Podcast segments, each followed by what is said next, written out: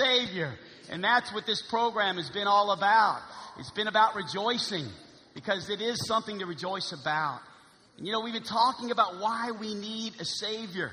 Let's answer that question this morning in the next few moments. Why do we need a Savior? What are we lost from?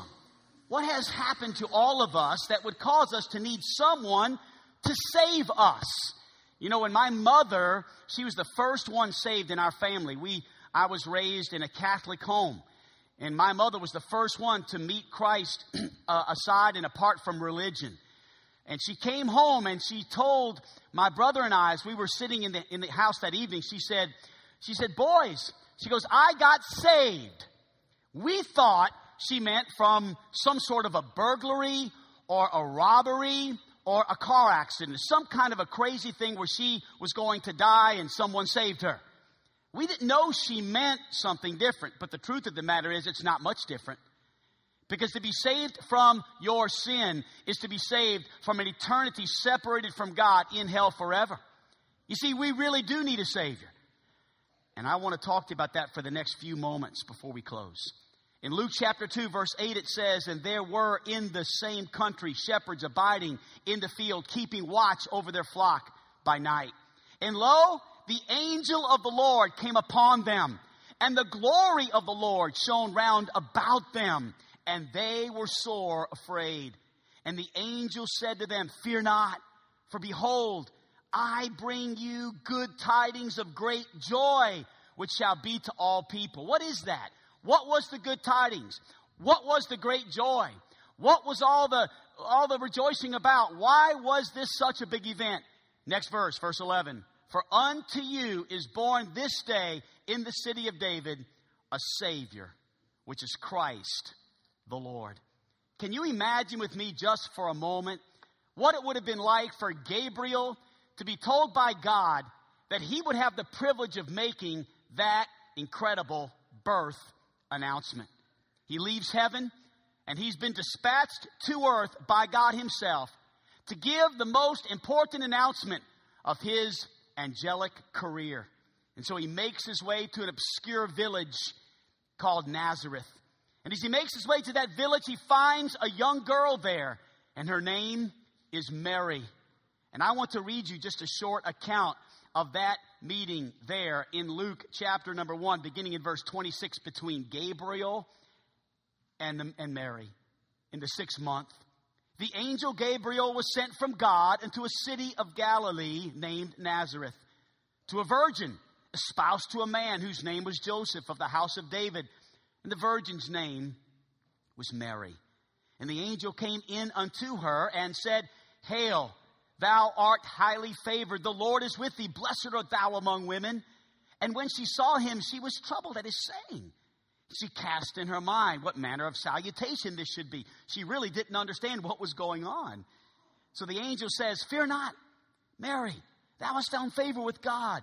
For behold, thou shalt conceive in thy womb and bring forth a son, and thou shalt call his name Jesus. He shall be great and shall be called the Son of the Highest. And the Lord God shall give unto him the, ho- the throne of his father David, and he shall reign over the house of Jacob forever, and of his kingdom there shall be no end. No end, meaning for an eternity he will rule and reign, and he has prepared a place called heaven where he will do that. So, can you imagine this? Gabriel, that angel, comes to Mary, and he looks at this little virgin, and he says, You are going to be the mother of the Messiah. And Mary later on in that same passage of scripture finally said, okay, be it unto me according to thy word. And the angel goes back to heaven and he announces to everyone there, mission has been accomplished. She has accepted the task and we are going to have our first Christmas in nine months. And that very first Christmas expressed the real true meaning of Christmas, which is this. Don't miss it. This is the true meaning of Christmas. This is what it's all about that God sent his son into the world to be our Savior. That's the true meaning. That's what this is all about. In Matthew chapter 1 and verse 21, the Bible says, And she shall bring forth a son, and thou shalt call his name Jesus. Here it is, folks. For he shall save his people from their sins. you see, this virgin birth we've been singing about is not incidental to our faith, it is fundamental to our faith. There's been a whole lot of things that Christians argue about and fight about, but I can assure you one thing there's no reason to argue about the virgin birth. The virgin birth of Jesus Christ was absolutely necessary for mankind to have any hope of heaven. You might be wondering, or you might say this morning, but Brother Eric, I just don't understand it. Well, join the crowd. I'm not really sure I understand it either. So I'm comforted by 1 Timothy chapter 3 and verse 16, which says, And without controversy, great is the mystery of godliness. God was manifest in the flesh. You see, that's the virgin birth of Christ. When God Himself came down to earth in the form of a baby through a virgin's womb. Did you hear them sing about that? It's a mystery. It's not possible to understand. So could Jesus be born of a virgin? Could it, could it happen? Well, what about Luke chapter 1? I love this in verse 37 where the Bible says, For with God nothing shall be impossible. Amen? Nothing shall be impossible with God. And so Jesus came to earth that we might go to heaven. That's why he came to save his people from their sins. Jesus was born a virgin. Why? That we might be born again. Because we need a Savior. My mom was right. She was saved. Mom was right that day. She came into the home that evening and said, Boys, I've been saved. And if we would have known how to respond to that, we might have said, Saved from what? And she would have said, Saved from hell. Saved from the guilt of my sin. Saved from the punishment that is going to happen to all of us as a result of our sin unless unless we meet this savior Jesus became the Son of Man that we might become the sons and daughters of God. So, how can you become someone who is saved from their sins? That's the closing question. That's how we'll finish the service off this morning. We'll answer this question, all of us, in our own hearts.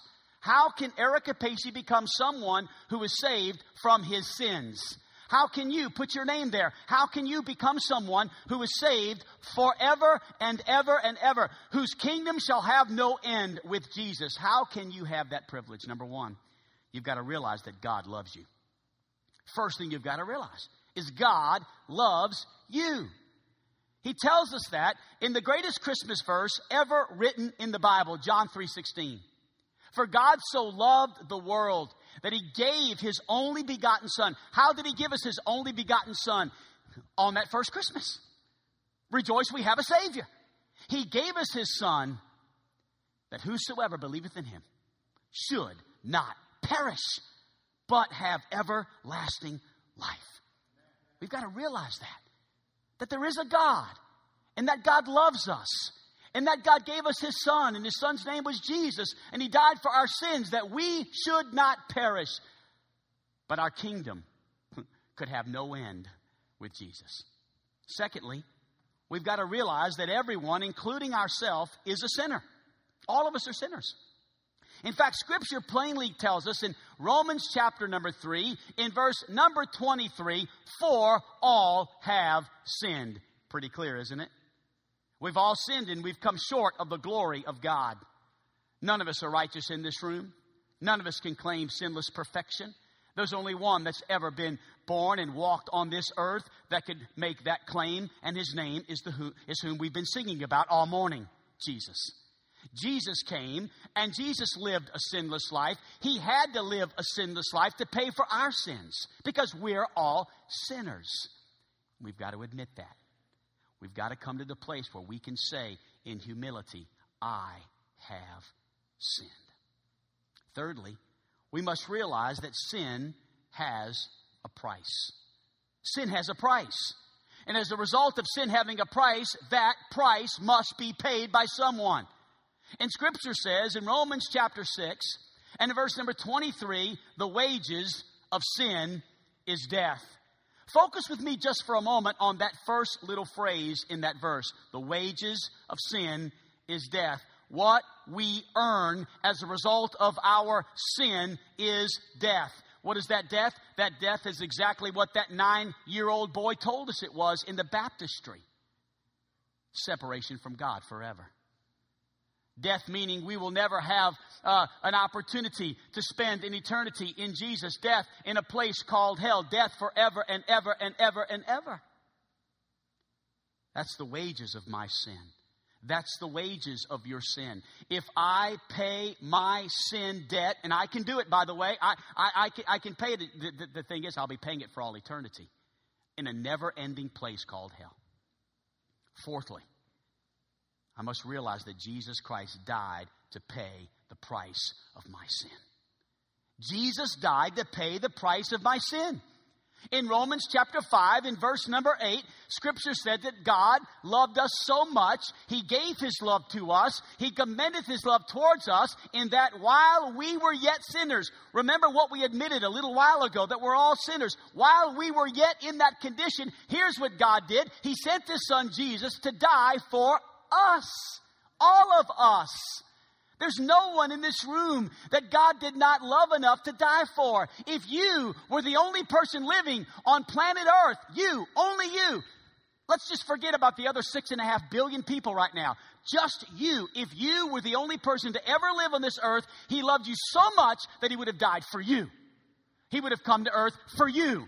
He would have lived a sinless life for you. He would have died on that cross for you. You see, we've got to realize that Jesus Christ died to pay the price of our sin. And then finally, we must come to a place in all of this. We must come to a point in our life, a point, a point in time, a moment, Scripture says. Maybe this morning, where we do this, Romans 10 13. We ask Jesus to be our Savior. We call upon the name of the Lord. And when we call upon the name of the Lord, we are asking Him to be our Savior so we can rejoice. So we can rejoice and really mean it. So we can rejoice and understand it. We call upon His name. Someone described that by just simply saying, We pray. We cry out. We ask God to save us. And when we do that, here's what we do. Don't miss this. When we ask God to save us, we claim His promise of eternal life. It's a promise. God promises to save all those who repent of their sin and believe on the name of the Lord Jesus Christ. What a promise. That's an incredible promise. We can claim that promise. You see, today I've already claimed that promise. God, I'm so looking forward to this, this program today. I'm looking forward to rejoicing with the choir. Why do we clap? Why do we rejoice? Why do we shout? Why do we sing? Why do we have something in our hearts we can't explain? because there are some in this room who know what it's like to say yes to Jesus and to be freed from the bondage of sin. And so Jesus came to set us free. Again, Matthew 121. She shall bring forth a son, and thou shalt call his name Jesus, for he shall save his people from their sins. So, what should you do right now? Well, you should take what little faith you have and do the same thing with your faith that God did with your sins. What did God do with your sins? Think about it. Anybody know the answer? He put your sins on Jesus. When Jesus died on that cross, he, he bore the weight of all your sin. And so, what you should do with your faith is the same thing that God did with your sin. God put your sin on Jesus, you need to put your faith in Jesus. Put your faith in Jesus Christ. He paid the penalty for your sin debt. There's no reason for you to have to pay that penalty anymore. He died for you. He wants to save you. So put your faith in Jesus. And how do you do that? You can do that right now in this auditorium, in the balcony, right here on the main floor, wherever you're sitting in this building. You right now can pray a prayer and you can ask Jesus Christ to come into your heart. What better time to do that than after a presentation like this? What better time to do that when the presence of God has manifested himself in this place? He is so real, he is so thick, and it means so much to all of us right now. Would you not do that today? I'm going to ask you to bow your heads. With every head bowed and every eye closed in the building, as we prepare to sing a song of we, what we call invitation, I want to ask you to pray this prayer. Wherever you're sitting, I want to ask you to pray this prayer. Oh God, I am a sinner. I am a sinner. And I need to be saved.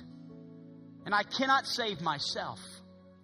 But Jesus, say this Jesus, you died for me. You died in my place. And you promised to save me if I would just simply trust you. So, Jesus, I trust you today with all of my heart. Come into my heart and forgive my sin and save me, Lord Jesus, right now. Right now. With heads bowed and eyes closed in this building. If you just now said that prayer and meant it in your heart right now, could I see your hand in the balcony or on the main floor if you prayed that prayer? know we have several visitors here today. God bless you here to my left. God bless you the